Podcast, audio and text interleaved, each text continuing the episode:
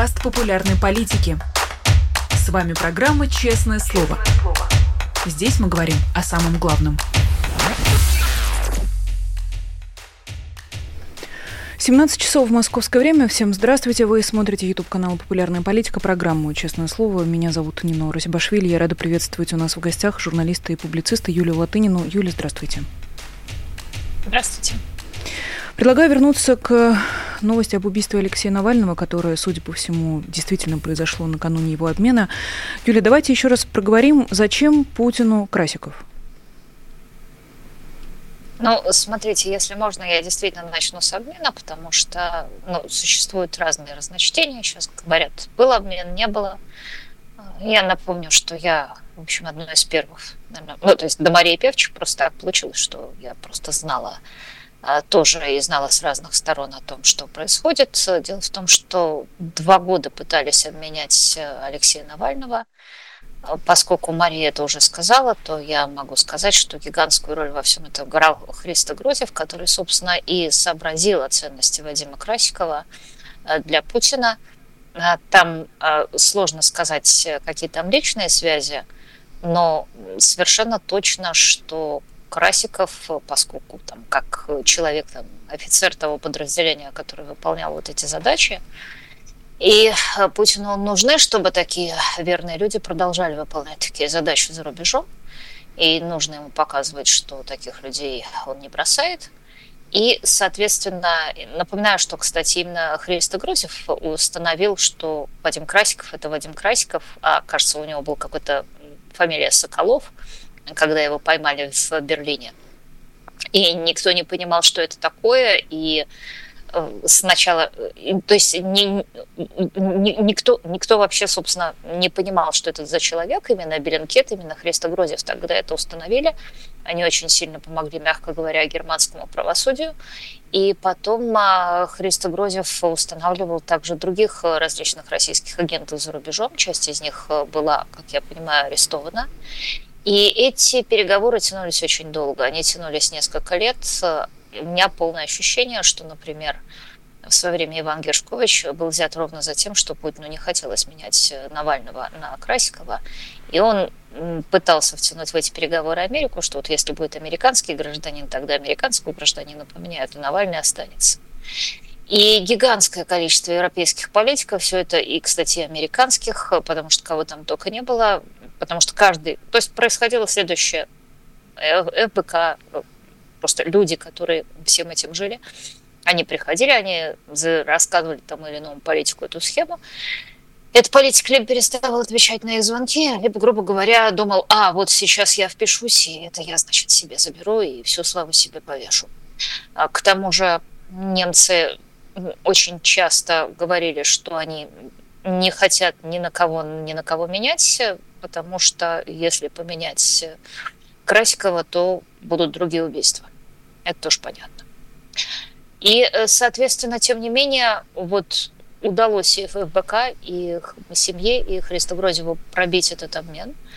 А с другой стороны, насколько я понимаю, там появился Роман Абрамович. Я как я себе представляю, стороны вообще не знали, там, где кто кто, но, но даже в Брюсселе э, действительно, вот мои источники в Брюсселе, как это не смешно звучит, да, они э, подтвердили, что обмен должен был состояться, он должен был состояться в Дубае, там практически уже действительно все было готово, немецкие политики согласились. Э, я не совсем знаю сейчас, вот, насколько я понимаю, там должно было больше людей быть задействовано в обмене. И, конечно, постфактум можно сказать, что, скорее всего, на самом деле Владимир Путин не собирался менять Алексея Навального, что его идея была такая, что вот как только начнутся, как только будет получено принципиальное немецкое согласие об обмене кого-нибудь на Красикова, а, то можно будет Алексея убить, а поменять его, потом вернуться к вопросу через некоторое время, когда все остынет, и поменять его на Э, заранее захваченных заложников, типа того же Гершковича и А То сработает? Есть, вот, не знаю, посмотрим, как я уже сказала, э, ведь я не думаю, что вот сейчас говорят что Алексей был обречен с самого начала. А Путин оппортунист. Путин смотрит, э, можно или нельзя. я не сомневаюсь, что в какой-то момент он вполне серьезно рассматривал этот обмен. Но когда он увидел, с одной стороны, вот эти несколько лет, которые европейские политики, американские политики все это мурыжили, толкли по кочкам, и э, просто те люди, которые толкали этот обмен, как это не цинично, как это как-то не печально сказать, они просто не были карьерными бюрократами. Они не были... Это, то есть эта идея не та идея, которая пришла в голову Байдену или Шольцу. Это та идея, которую наконец донесли, донесли, а у этих э, людей ну, 110 других идей, и если они когда созревают до этой идеи, то они думают, а что я могу на ней получить. И гигантское количество бюрократов, гигантское количество политиков, вот, которые все время к этому присасывалось, то это толкало, то это останавливало, то не отвечало на имейлы и так далее. Э, Путин, во-первых, это понял. А во-вторых, э, как я понимаю, его январские предложения о том, что он готов замериться на каких-то определенных условиях, скорее всего, по существующей линии фронта, были, скажем так, остались без внимания. То есть американцы сказали, ну, ради бога, если Украине надо, она может договариваться, а на Украине же Зеленский все время говорит, что он не будет вести переговоры. И поскольку это сопрягается с тем, что стратегическая инициатива перешла к Путину, он решил показать, что вот, а что вы мне сделаете. В своем посте в Твиттере вы пишете буквально следующее. «А, и еще, все эти два года тем, кто продавливал этот обмен, говорили, вы, главное, не идите в паблик. И они не шли вот так, чтобы не навредить. Это была ошибка? Я не знаю, это безумный выбор, потому что на самом деле понятно, что, в общем, довольно публичные люди этим занимались. И они могли бы идти в паблик, у них э, есть, конечно, масса способов э, это сказать. Но я многократно наблюдала, что когда касается лично твоих друзей, у людей абсолютно медийных, у них, особенно если речь идет о российской власти, которая очень не любит публичности, и, кстати говоря, этого же касается америк... Э, европейской американской бюрократии.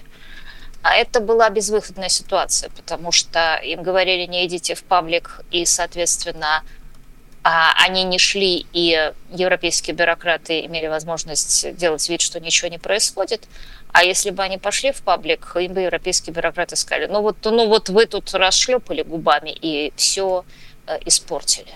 Так что я думаю, что это была такая вилка, у которой э, э, в любом случае, к сожалению, нет, идти в паблик было нельзя, потому что тогда бы европейские бюрократы сказали, ребята, вот вы все испортили, мы уже тут чуть не поменяли, и тут вы перщики такие.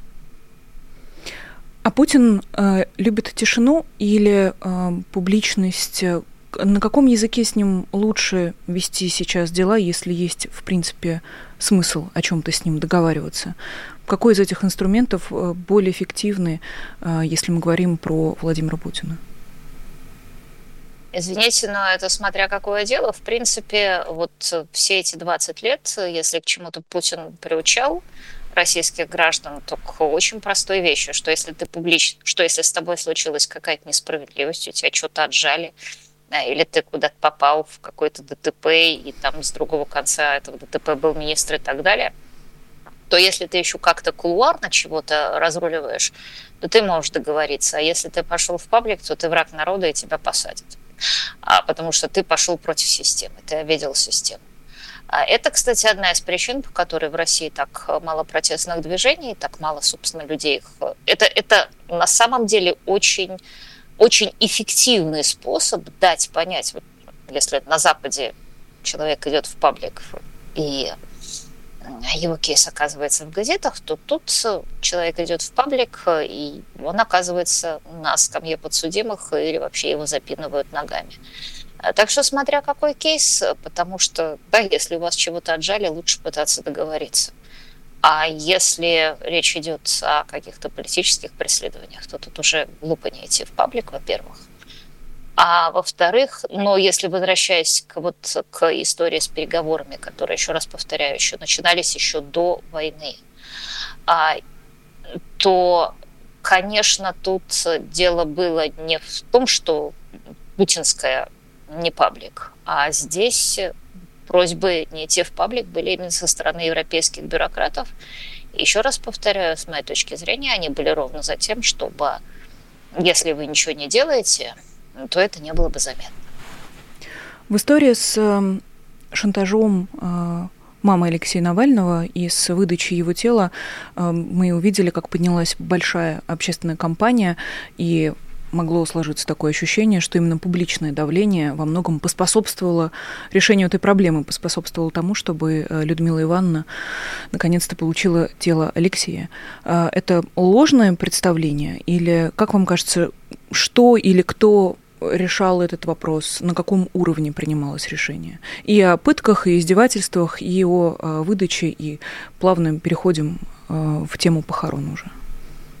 Я думаю, что все вопросы, которые касаются Навального, решает лично Путин. А просто, мне кажется, никто не посмеет, кроме него, решать. И, но, насколько я понимаю, тело отдали в последний разрешенный законом момент. А, я не сомневаюсь, что, может быть, и не отдавали бы... То есть вот э, то, что его отдали в последний разрешенный законом момент, а могли бы и вовсе не отдать и как-нибудь отмотать, а это, конечно, заслуга публичной компании. То есть какой-то небольшой смысл... Но одновременно, то есть как бы если бы... Ну, то есть, понимаете, штуковина какая? А, то есть в конечном итоге они они дотянули до самого последнего момента. Но я сильно подозреваю, что если бы нет, то они бы и его перетянули как-нибудь так сделали. Э, страшно задавать вам следующий вопрос, но тем не менее, э, судьба Владимира Кармурзы, Ильи Яшина э, и других политзаключенных в контексте последних событий, какая она? Это очень страшный вопрос, потому что понятно, что Путин сейчас будет их пытаться менять на Красикова. И если их не менять, то с ними может случиться что угодно. А если их поменять, то понятно, что для чего Путину нужен Красиков, как я уже сказала. А, чтобы продемонстрировать тем людям, которые будут вести разные операции в Европе, что он их всегда вытащит. И понятно, что ну, это как с чеченскими полевыми командирами. А помните, когда начали менять заложников, так э, заложников стали очень много брать. Похороны Алексея Навального, э, судя по всему, на данный момент э, пока известно, что они состоятся 1 марта. И э, много было разговоров о том, что сначала близкие Алексея собирались устроить прощание 29 февраля, но оказалось, что и могила не копается 29 февраля, и залы все заняты 29 февраля. Но, возможно, это какое-то счастливое совпадение с тем, что 29 февраля Владимир Путин выступает с посланием к Федеральному собранию.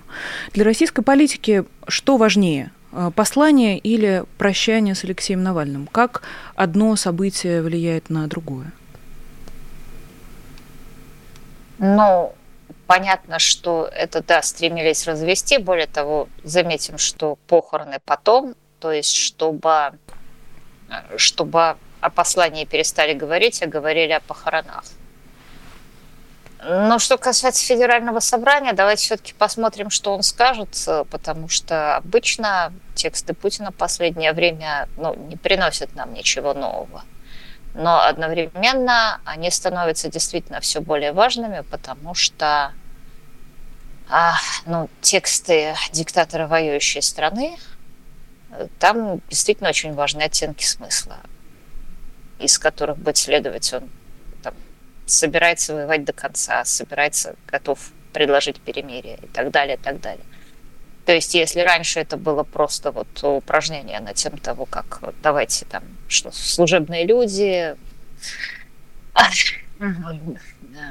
и прочее, и прочее, то теперь, конечно, да, это могут быть очень важные тексты не по, э, не по глубине мысли, а потому что по ним определяются намерения.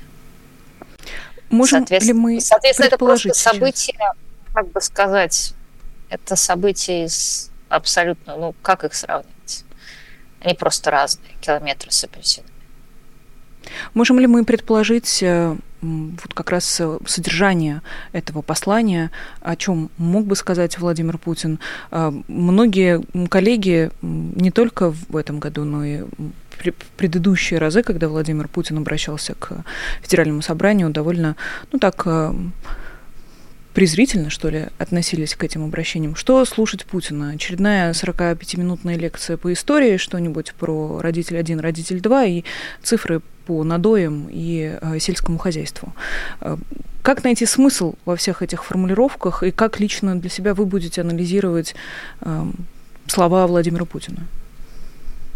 Вот смотрите, в интервью Такеру Карлсону Путин сказал, когда Такер Карлсон спросил про Ивана Гершковича, а Путин рассказал про Красикова, он не сказал, что это Красиков, он назвал его патриотом, сказал, что он ликвидировал вот там чеченского полевого командира, который, дескать, э, людей, э, российских военнослужащих давил, э, давил машинами.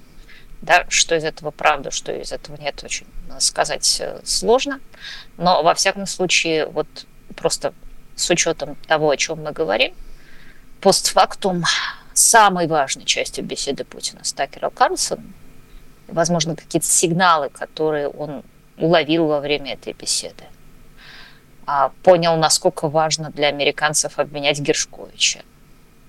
Решил, что э, мы же вот э, э, это, это для нас сейчас оказалось самым главным содержанием этой беседы, а не историческая лекция, и вот не то, что казалось в тот момент. И обратите внимание, все говорят, что вот очень часто есть представление, что там у Путина заранее был какой-то план, который он придерживался, условно говоря, последние три года относительно Навального, допустим, или этого обмена. Но вот каждый человек, который это думает, я ему предлагаю вспомнить, сколько у него в каждый день одновременно планов, и как часто его планы разные, то есть как часто человек планирует там, одновременно совершенно противоположные вещи. Я поеду на рыбалку, нет, я в этот день пойду учиться. И в самый последний момент эти вещи меняет. И я совершенно не исключаю, а, что обмен мог быть вполне реальным. Но вот, допустим, я сейчас... Это, это чисто литературное предположение, мы его никогда не докажем, меня опровергнем. Но перенесемся на момент Путина, который говорит с Карлсоном, и вдруг Карлсон несколько раз говорит про э, Гершковича. Более того, насколько мне известно, он просил, чуть ли не просил отдать Гершковича перед э, эфиром, потому что он не понимал, в чем это все завязано. Но он и, и вдруг... во время эфира, прошу прощения, попросил прямым текстом. Он сказал, не хотите ли вы э, сделать такой широкий жест, отдать нам Эвана Гершковича сейчас? Вот, э, во время эфира он это сказал, а до эфира, насколько я понимаю, он вот чуть ли не был убежден, что он может быть... Я думаю, что Такеру Карлсону э, мечталось о том, что он приедет в Россию, едет с Гершковичем. Мне кажется, вот так. Хотя, еще раз повторяю, у нас нет никаких доказательств. И очень возможно, что когда Путин увидел, вот как э, считайте Байден и Трамп, потому что для обоих это важно э, с электоральной точки зрения, соревнуются за Гершковича. О, э, сейчас, значит, они надавят на немцев, сейчас, значит, не обязательно менять Навального, значит, с Навальным можно делать все, что хочешь. Я совершенно не исключаю, что у Путина было сразу несколько планов, и более того, как только это произошло, я сразу подумала о Михаиле Ходорковском, потому что вот его отпустили. А я подумала, что у Путина тоже было несколько планов относительно Михаила Ходорковского. Ну и кажется, Просто что тогда выпало вот так. Кажется, что Владимир Путин очень пожалел э, с тех пор, как выпустил Михаила Ходорковского, учитывая, сколько обвинений в адрес Михаила Борисовича звучали после, и как он финансирует всю оппозицию, и вообще сколько вреда Михаил Борисович наносит Владимиру Путину. Э, видимо, Путин учится на своих ошибках, если это можно, конечно, назвать э, ошибкой. Э, в Европарламенте выступила Юлия Навальная а, и произнесла очень сильную, а, на мой взгляд, речь.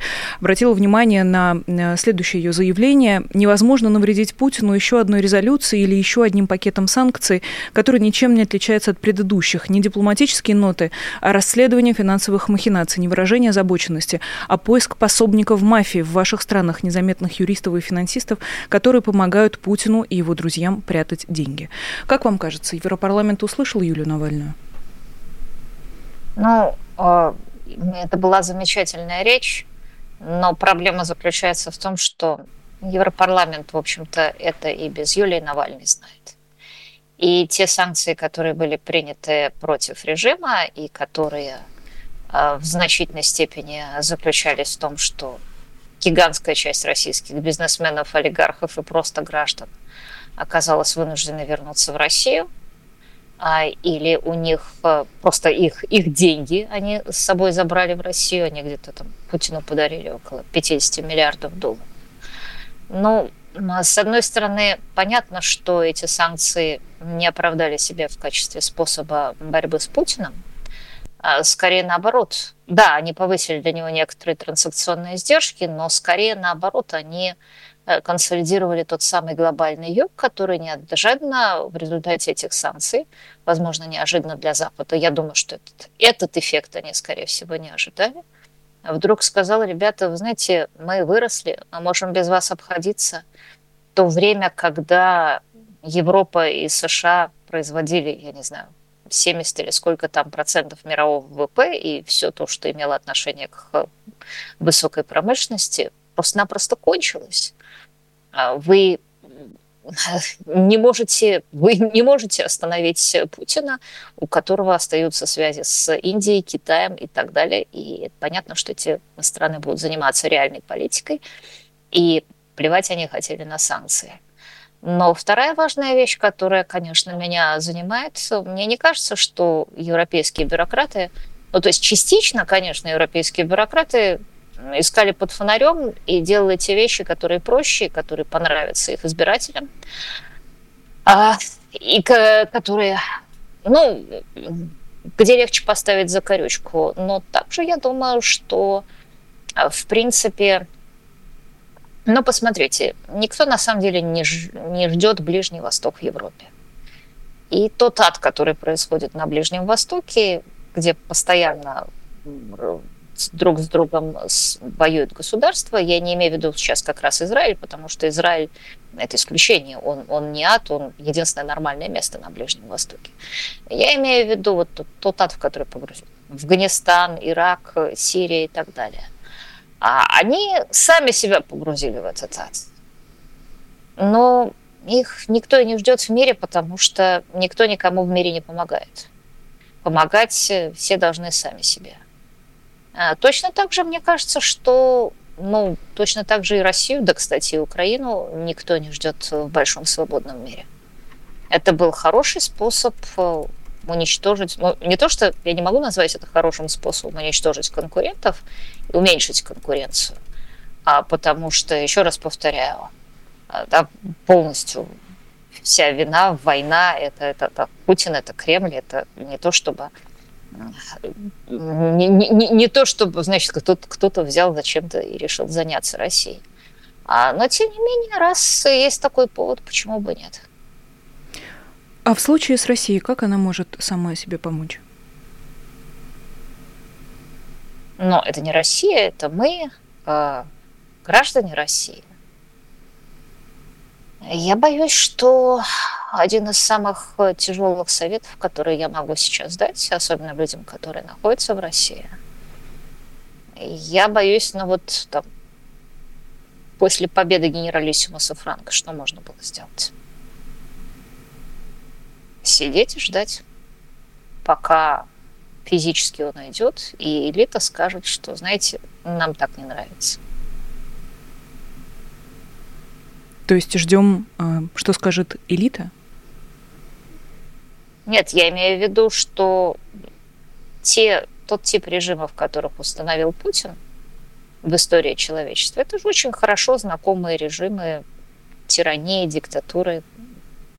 Даже это может быть монархия, но а, не такая монархия, которая натуральная и законная. Бывают очень довольно плохие монархии, а, которых значит, в, со, в сочетании с мощью современного цифрового государства, с мощью современного цифрового ГУЛАГа, э, не будем себя обманывать. А просто, просто такой режим защищен со всех сторон, и ну вот, вот Брежнев помер, что-то в Советском Союзе начало меняться. Почему Владимир Путин и его система не разрешают людям проститься с Алексеем Навальным? А, потому что, во-первых, я думаю, что у Путина есть страшное, просто Путин реально... Э, Алексей Навальный был на самом деле единственным соперником Путина. В стране, где политика была запрещена, а Путин построил такую систему, в которой политики в принципе нету, потому что чтобы у вас была политика, чтобы у вас была позиция, вам нужно две вещи. Во-первых, чтобы граждане считали, что политическая огласка может им помочь, мы только что об этом э, разбирали, что это совершенно не случайно, что всегда путинские сигналы заключались в том, что вот, э, как, как э, что если с тобой что-то случилось, условно говоря, ты попал в ДТП, и на тебя наехал генерал-майор.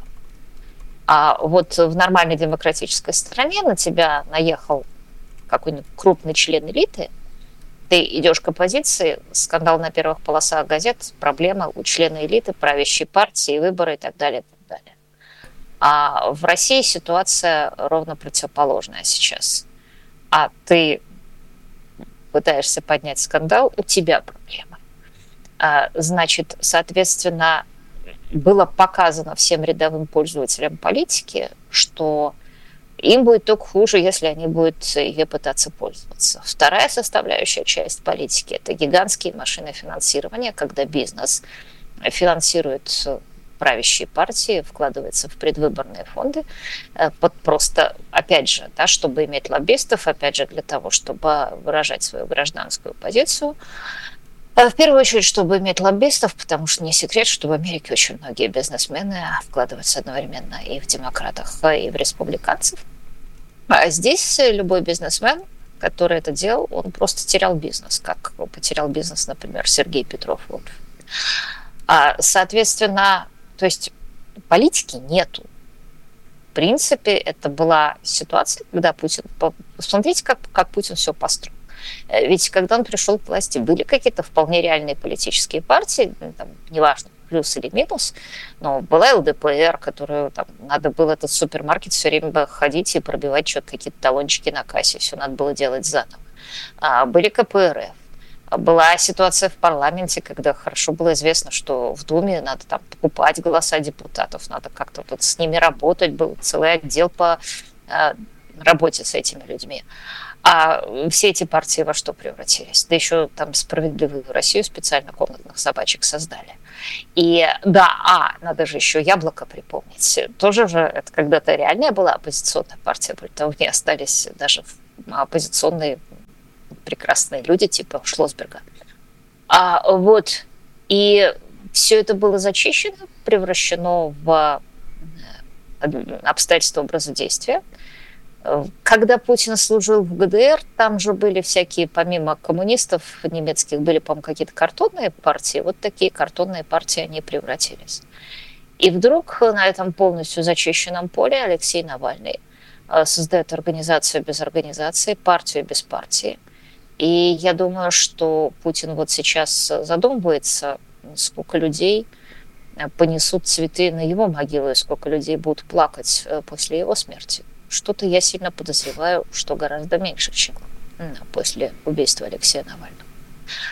Так что прежде всего для него это был соперник, единственный политический соперник – Яшин и Карамурза, при всем к нему уважении, да, они не политические соперники, они ничего подобного не создавали. А, кроме того, Путин же ведь хочется остаться в истории России собирателем земель русских. А благодаря расследованию типа про дворца в Геленджик он все равно останется владельцем аквадискотеки. Про тех, кто хочет проститься с Алексеем Навальным, и тех, кто все эти страшные дни нес цветы к памятникам э, жертв политических репрессий. Эти люди выходят на улицу с гвоздиками, не с коктейлями Молотова. Чего тут бояться? Откуда этот иррациональный страх перед скорбящими людьми? Это вовсе не иррациональный страх, это абсолютно прагматическая ситуация. А, простите, пожалуйста, а когда какой-нибудь тиран или диктатор вел себя по-другому? А вы видели, что в любой авторитарной стране при прощании с лидером оппозиции Это, это говорили, ну подумаешь, вот тут вот убитый лидер оппозиции. Нет, конечно, это дальнейшая демонстрация Путина. Ребята, сидите ровно. Э, и потому что всех, кто сидит неровно, у всех что-нибудь открутит. Складывалось такое ощущение, возможно, ошибочное, что э, все эти пытки, издевательства над, над родными Алексея Навального ну, как-то вредят, давайте назовем это репутацией Владимира Путина и людей его окружающих. Чему? Или хорошее уточнение. Э, тогда, не знаю, слово репутация согласна здесь совсем Нет, не подходит. Ну, просто это зависит от того... А случае. Слушайте, это зависит от того, какую репутацию ты хочешь иметь. Они укрепляют ровно ту репутацию, которую Путин сейчас и хочет укрепить. А он забросил чепчик за мельницу, он а, действительно когда-то в начале 2000-х годов реально хотел стать частью Запада, потому что, во-первых, он тогда, тогда Запад был другой, у него были другие представления о Западе, и, соответственно, я боюсь, что мы все, Алексей Навальный, сделали очень большую ошибку, потому что считали, что у Путина есть какие-то тормоза. А на самом деле это были не тормоза, на самом деле это было действительно, ну как, вот понимание, что пока ты взаимодействуешь с Западом, надо делать то-то и то-то. А поскольку сейчас а, Путин, во-первых, считает, что ему все удается, во-вторых, ему действительно много, если не все удается – и в-третьих, вот все, что он демонстрирует, он демонстрирует ровно абсолютную власть и слова «А что вы мне сделаете?» А что ему сделают? Он руководствовался именно этим принципом, когда э, Олега Орлова решили все-таки посадить в тюрьму на пересмотре его дела в суде буквально. Вчера стало известно, что правозащитника Олега Орлова нужно заковать в наручники в зале суда и под конвоем из 7 или 10 человек проводить в тюрьму. Он руководствуется теми же принципами, когда когда вот такое происходит в России. И как вы думаете, заинтересован ли лично Владимир Путин в том, чтобы а, правозащитники сидели в тюрьме? Ну, насколько я понимаю, из России давали уехать возможность тем, кто хотел уехать, а потом тех, кто не захотел уехать, стали сажать. Я не, как раз не уверена, что судьбу Олега Орлова, напоминаю, что это, например, человек, который предложил себя в заложники в Буденовский. Собственно, не предложил, а сделался заложником э, для того, чтобы отпустили э, других людей. Он сидел в том автобусе. А, так вот, э, соответственно, тем не менее, я думаю, что это уже работает машина. И мы знаем, что ну, там, тот же Борис Кагарлицкий, та же самая история. Человеку сначала дали, если я не ошибаюсь, штраф, а потом переделали это на несколько лет заключения. Это сигнал, вот смотрите, я теперь играю по таким правилам. Вот где-нибудь э, это, кстати говоря, уровень репрессий, который, конечно, не дотягивает до сталинского, но вот если посмотреть на уровень репрессий при Брежневе, да, то он, похоже, выше, и он просто показывает, что вот, ребята, все, кто в России, не пикните. В количественном э, плане э, действительно только Сталин остался непревзойденным. На прошлой неделе издание проекта выпустило большое исследование о, об уровне репрессий в Советском Союзе, и при Владимире Путине четвертого срока, и выяснилось, что да. Осталось э, только перегнать Я просто Иосифа Сталина. Да, ну, а, мне кажется, что просто вот э, Путин всерьез считает, что вот все то, что связано с российской интеллигенцией, с российской культурой, с... А, я не буду произносить знаменитое слово «русский мир», но понимаете, вот в чем дело? Дело в том, что в России, в императорской России никогда не было, тоже по понятным причинам, да и в XIX веке их не везде было, а парламент, соответственно, разделение властей и так далее, и так далее. Но я обращаю ваше внимание, что русская культура, она выполняла эту роль разделения властей. Как правило, крупнейшие представители этой культуры от Пушкина до Толстого находились э, в оппозиции к существующей власти. Это была такая же модель, как э, модель, скажем, Франции эпохи просвещения. А когда, а, с одной стороны, они были вот частью культурного ареала, а с другой стороны, э, те же самые просветители, и Дидро, и Вольтер, понятное дело, что они очень скептически к власти относились, и элита э, слушала не только власть, но и Дидро, и Вольтер. И вот эта вот модель, которая, собственно, была создана впервые во Франции в эпоху просвещения, и которая очень э, была распространена в России в XIX веке даже в России в XX веке, как это ни странно, потому что интеллигенция, ну, хотя бы на кухне показывала кукиш. А, так вот, мне кажется, что а, Путин как раз эту модель всячески пытается уничтожить в принципе. Он считает, что это плохая модель, что вот из писателей должны остаться только Прилепин, а из режиссеров только Михалков. Отсюда, собственно, запрет Быкова, Акунина, Урицкой, э, то есть тех людей, которые не занимаются политикой, а тех людей, которые, э, да, понятно, что они не любят э, Владимира Путина, но я не думаю, что они больше не любят Владимира Путина, чем, скажем, граф Толстой или Михаил Лермонтов не любили существующую власть.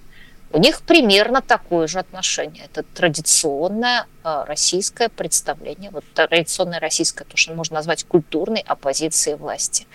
Он даже это явно пытается уничтожить. Я не уверена, что, что он, как бы это сказать, это, вот это действительно фундамент российской культуры. Вот это то, без чего э, Россия не существует. Если такая культурная революция произойдет, а, то действительно просто от, не то что от страны, а от цивилизации ничего не останется. Для того, чтобы случилась эта культурная революция, неужели достаточно просто запретить э, писателей? А, нет, особенно в цифровой век, когда все это можно скачать, но пытаться-то можно. Действительно. Это вот Про... к вопросу о зачистке оппозиции, потому что вот э, оппозиция должна быть отменена вся, заканцелена любая. Культура такая отмены. Про пресловутый э, русский мир у нас остается немного времени. Хотела бы с вами обсудить еще одну довольно тревожную новость, э, которая пришла к нам из Приднестровья, непризнанного власти, которые обратились к России за защитой из-за экономической блокады со стороны э, Молдовы. Декларацию об этом принял съезд народных депутатов. Позже пришло уточнение, что ни о каком вступлении в состав Российской Федерации речь не идет, но звучит довольно тревожно. Как вам кажется, к чему к чему нам приготовиться. А вот он-то и дело, что это такая абсолютно двойная стратегия. Надо ткнуть и посмотреть, что выйдет, потому что а, понятно, что Приднестровье – это одна из тех историй, которые там, в любой момент можно, можно заново а, раздуть, но если просто…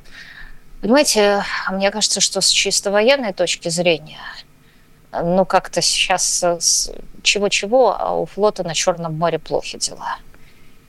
И вот как-то технически представить себе морской десант, вот высадку, да, Приднестровье, марш э, военный мне затруднительно, особенно учитывая то, что войска сосредоточены под Авдеевкой и на других участках фронта. Но в качестве гибридной стратегии, а давайте мы напомним Европе, что вот есть еще Приднестровье, а там еще какая-нибудь Нарва, а еще можно применить ядерное оружие, мне кажется, вот все это будет э, испробовано. И С потом тут же, еще раз повторяю, Путин оппортунист. То есть, получается, можно идти дальше. Не получается, можно не идти дальше. В этом смысле я еще раз повторяю, что никакой предопределенности как в случае освобождения Ходорковского, так и в случае убийства Навального не было, потому что Путин смотрел, как легла карта, и вот поведение западных политиков, и успехи его собственных войск, и то, что у украинской армии нет снарядов, соответственно, значит, он решил, что пойдет он с этого козыря. С червей, а не с древ. Но мы говорим об успехах, которые обеспечиваются перемалыванием э, тысяч э, военнослужащих, мобилизованных и не только. Сергей Алексашенко, экономист, в, во время эфира в понедельник говорит, что э, даже при всей необходимости новой мобилизации невозможно э, с ресурсной точки зрения. Нечем кормить, нечем убывать, нечем вооружать этих людей. О каких таких э, военных, военных перспективах в таком случае мы можем говорить? И да, возможно, у Владимира Путина аппетиты растут, но тем не менее, насколько это близко к реальности, насколько эти аппетиты можно удовлетворить теми средствами, которыми он сейчас располагает? Нино, вы знаете, Валерий Залужный, Валерий Федорович Залужный, где копал последнюю линию обороны? Нет. По Днепру. Это отвечает на ваш вопрос?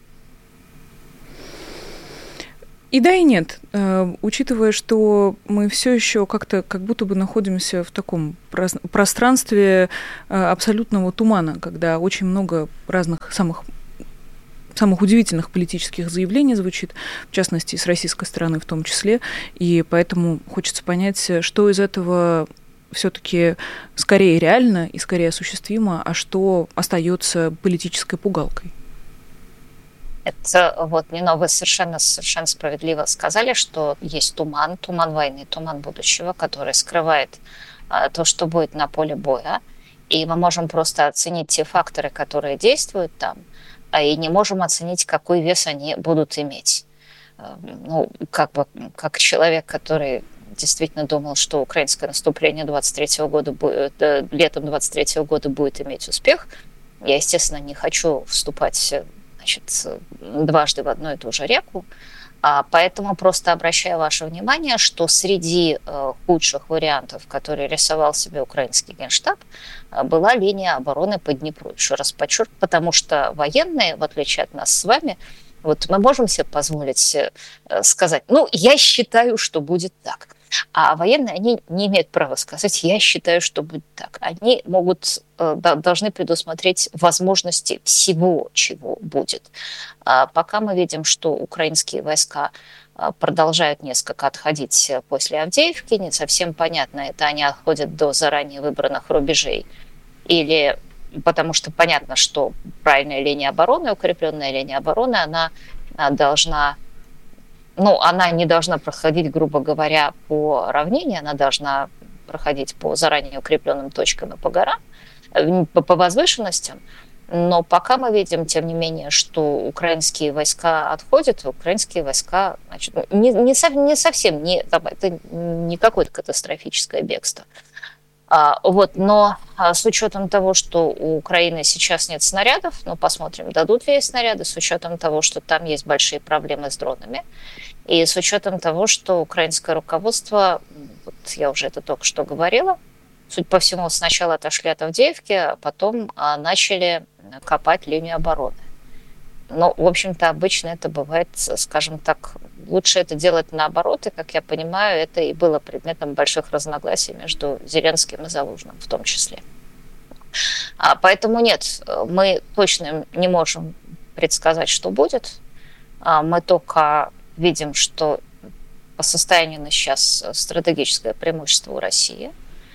А по состоянию на сейчас крайне, крайне трудно дается любое продвижение войск в войне, где много дронов, потому что вся, все поле боя прозрачно. И мы можем также сказать, что, суть по всему, Запад ну, не проявляет большого энтузиазма. И также, конечно, вот этого совершенно справедливо заметили, что поскольку а, штурмы мясные и то количество людей, которых кладут во время боев, около 16 тысяч, если я не ошибаюсь, положили при штурме Авдеевки. Э, нет, это общие потери. Это общие потери, если я не ошибаюсь, вместе с ранеными. А, соответственно, это истощило российские резервы и делает э, ну, невозможным какое-то там наступление вот с помощью могучего кулака и так далее, и так далее. Но еще раз повторяю, а генерал Заложный копал линию обороны по Днепру. То есть он учитывал такую возможность. Это не значит, что эта возможность будет реализована или что она там супервероятна. Наше время, к сожалению, подошло к концу. Спасибо вам огромное. Юлия Латынина, журналист и публицист, была гостем программы «Честное слово». Подписывайтесь на популярную политику и на YouTube э, Юлии Латыниной. Спасибо большое всем, кто был с нами этот эфирный час. Не забудьте, пожалуйста, распространить э, наш разговор с Юлией Латыниной, чтобы как можно больше людей услышала все, что мы сегодня обсуждали. Увижусь с вами уже в следующих эфирах популярной политики. Спасибо всем, кто поддерживает нас и нашу работу, и в частности через Patreon программы «Честное слово». Спасибо вам а, отдельно за это. И прощаюсь с вами. До скорой встречи. Всего доброго и пока. Вы слушали подкаст «Популярные политики». Мы выходим на Apple Podcast, Google Podcast, Spotify и SoundCloud. А еще подписывайтесь на наш канал в YouTube.